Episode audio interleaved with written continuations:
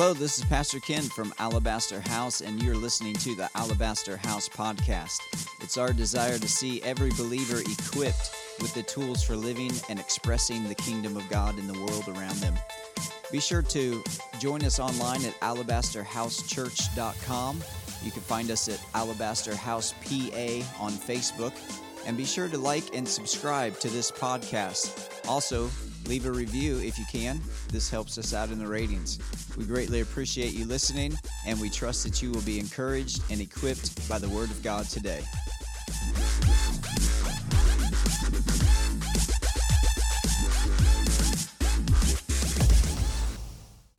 Uh, well, Pastor Appreciation, it's always humbling, but I do have to say, first and foremost, that uh, if there's one person here that really deserves more credit than me, it would be my wife, who keeps me in line and reminds me of a lot of stuff and uh, dec- has decorated this entire place pretty much with a little bit of help here and there and a few suggestions from me every now and then.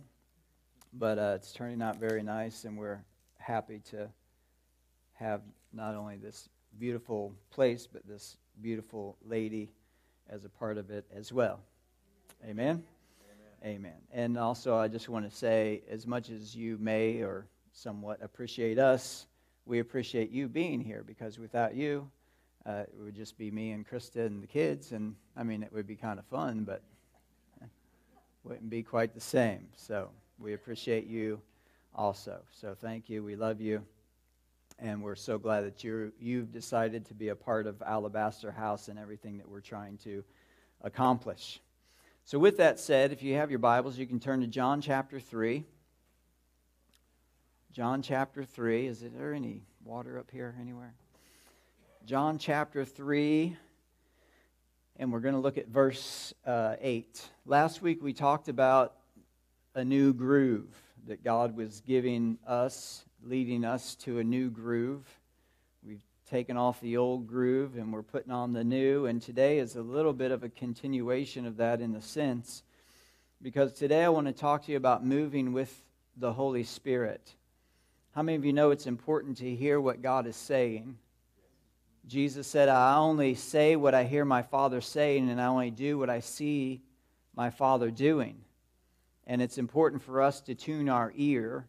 In the book of Revelation, seven times it says, He who has an ear to hear, let him hear what the Spirit of the Lord is saying. And uh, in the kingdom, your ear is single. In the kingdom, your eye is single. How many of you know you have two eyes and two ears?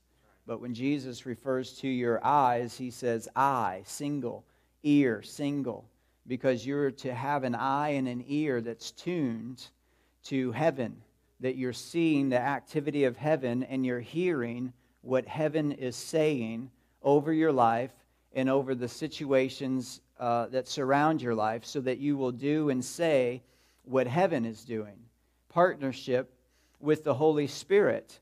And so today I want to teach you uh, how to hear and allow the Holy Spirit to navigate you to the place that God has for you.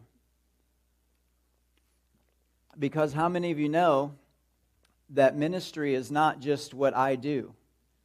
All of you are involved in ministry. At whatever level. Mothers, if you're raising children, that's ministry. And God bless you because it's harder than what I do. Uh, your work is ministry. Everything that you do in life, do it unto the Lord, as the Bible says. And God, through those circumstances and those occupations and whatever it is that you do, will lead you to a place that God has just for you in your life, and that is ministry. It doesn't have to be preaching or singing. It can be you on the on the job site talking to a coworker or to, or talking to a, uh, a, a customer and just sharing with them what God has done for you in your life. It's that simple. We complicate this thing. We've complicated it and made it so much bigger than what it really was ever meant to be. The gospel's simple. The kingdom of God is simple. Jesus even said you have to become like a little child to enter into the, the kingdom of heaven. And we think that we have to be biblical scholars and you know, masters at this thing. No, just be a child. Just be simple. And so in John chapter 3 and verse 8, Jesus is talking to Nicodemus here on the rooftop. And uh, Jesus is talking about being born again.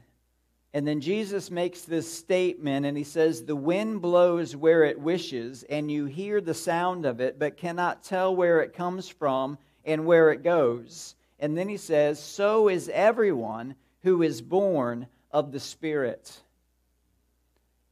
The wind blows where it wishes, and you hear the sound of it, but cannot tell where it goes or where it comes from. And so is everyone who is born of the Spirit. Now, for our purposes this morning, because we could take a, a, a, lot of time and dissect exactly what Jesus is saying here, but today I want to talk to you about moving with the Holy Spirit. Because the Holy Spirit is active, He is moving, and He wants you to move with Him. The Holy Spirit wants you to go in your life where He's going.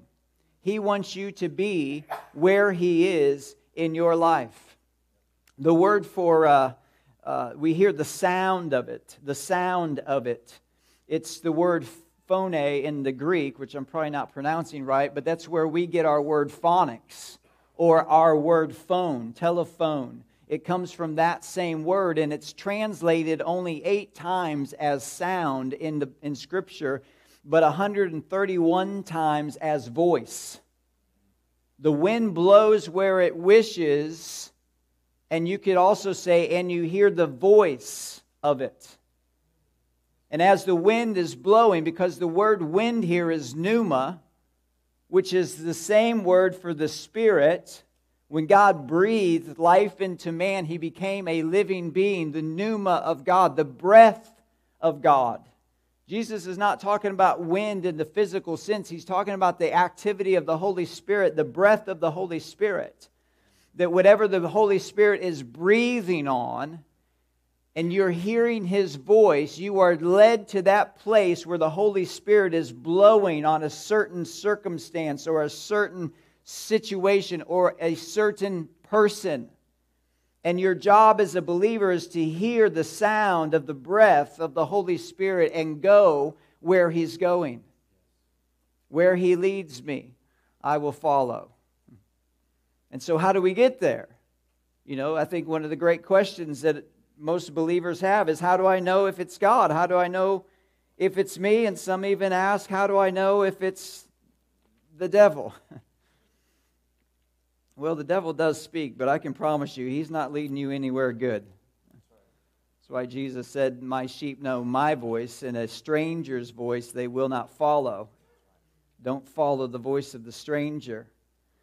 But we have a situation in 1 Kings chapter 9 where Elijah has just killed the prophets of Baal on uh, Mount Carmel. He calls fire down from heaven and he kills uh, the prophets of Baal. And I, it's not First Kings, it's Second Kings.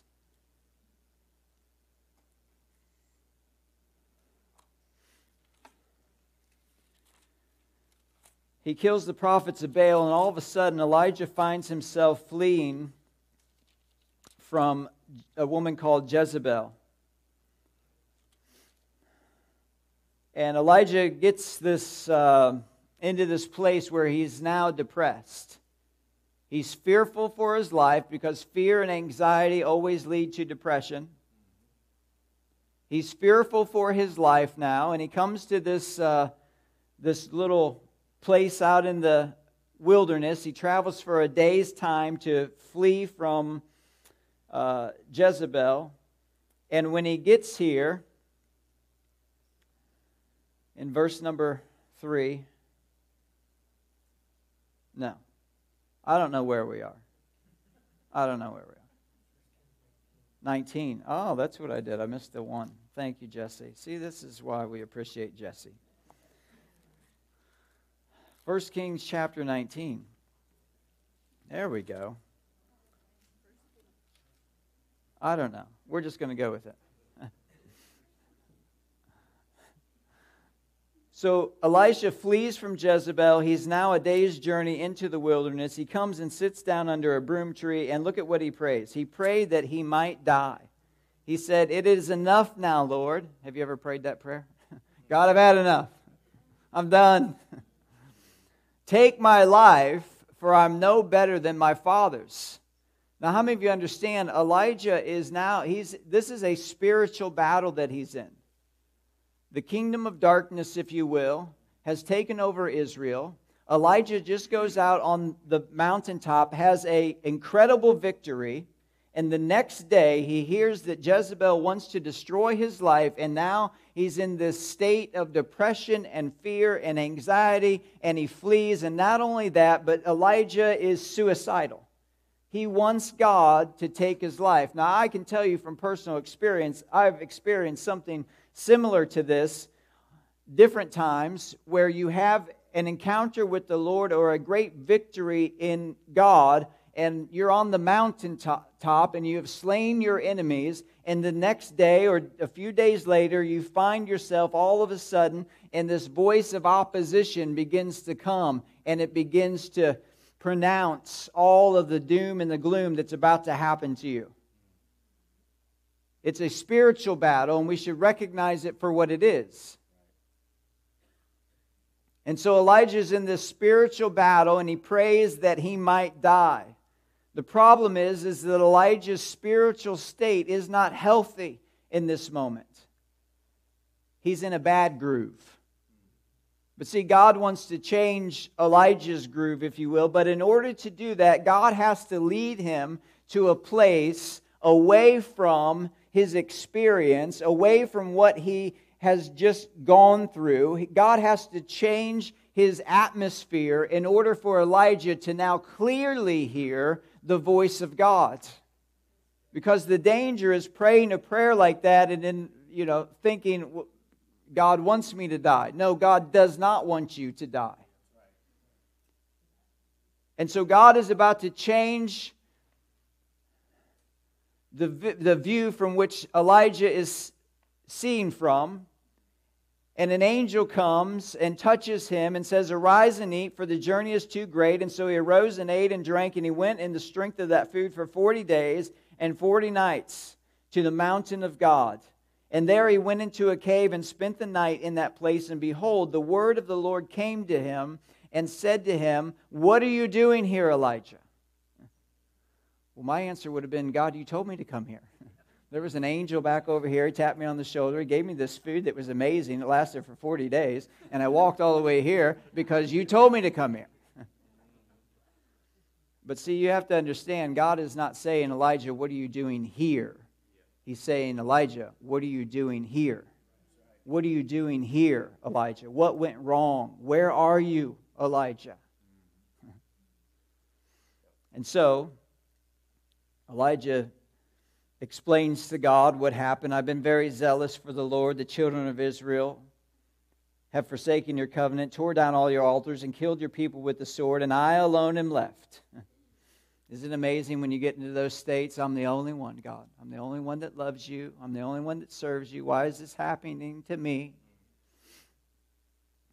And look at what God says, because this is interesting to me, and I'll tell you why in just a moment. God says, Go out and stand on the mountain before the Lord, and behold, the Lord passed by, and a great and strong wind tore into the mountains and broke the rocks in pieces before the Lord.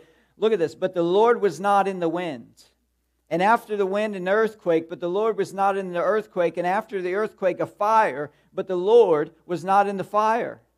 And after that fire, a still small voice.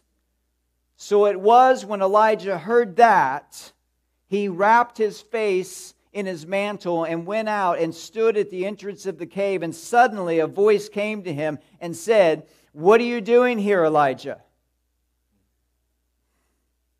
This is amazing to me because the Bible leaves out so many details. Have you ever noticed this? Like uh, Abraham, Isaac, and Jacob. It says about Jacob that Jacob, God told Jacob, go to this place or go to that place. And I know that Jacob learned how to hear the voice of God because Abraham heard God's voice, saw God face to face. God spoke to him. he was God's friend. And then Isaac also would hear from God, receive visions and dreams. And Jacob, the same way. These men knew how to hear from God, but the Bible doesn't tell us how they heard. We just think it's always an audible voice. Well, I'm just going to sit here until God says something to me and then I'll go and do it. And we're just sitting there waiting for God's voice to boom through the heavens and tell us where to go and what to do and how to do it. And maybe I'm not as mature as some of you in this room, but I just have to say it doesn't work that way for me. and wouldn't it be nice if it was in the earthquake or in the fire or in the wind because it's loud and it's powerful and you can't ignore it. But nine times out of 10, 99% out of 100, usually for me anyway, it's never the loud, it's the quiet. And see, what's funny is God has already spoken to Elijah. God already asked Elijah this very same question Elijah, what are you doing here? But Elijah didn't understand what God was asking because his answer wasn't the correct answer. God, I've been zealous. God, I'm the only one. And once again, God has to change his atmosphere, he has to change his perspective in order for Elijah, listen, to hear God clearly. And God's clear voice was not in the earthquake or the wind. God's clear voice was in the still, small voice. And Elijah had enough maturity about him that when he heard the whisper, he knew that's God's voice. That's God's voice. See, just as Jesus said, the wind goes where it wishes, from here to there. And when you hear the voice of it, when you hear the voice of it, we're listening for the breath, for the voice of God. And most of the time in our relationship with Him, it is the still, small voice of God. This is why it's hard to hear. Because in your life and in my life and in our society, in the day and age that we live in, there are so many voices that are speaking. And notice that, a, that the Holy Spirit, that God has to remove Elijah, not just from Israel and not just from the wilderness, He has to remove him from all of that familiarity and get him to a place that he's unfamiliar with and get him to a place where he will quiet himself and get him to a place where he's able to recognize when God's voice comes. And God's voice was the still, small voice. And Elijah recognized it. And when, when Elijah recognizes the voice of God, the still small voice, it's only in that moment that God begins to give him instructions of exactly what to do, where to go, and who to see. Come on, can we just be honest this morning? We have far too many distractions and far too many voices speaking into our life. Come on, most of us in this room would rather go to a friend for advice than to first and foremost go to God. And there's nothing wrong with the friend, but come on, let's face it, Job's friends, they weren't good friends.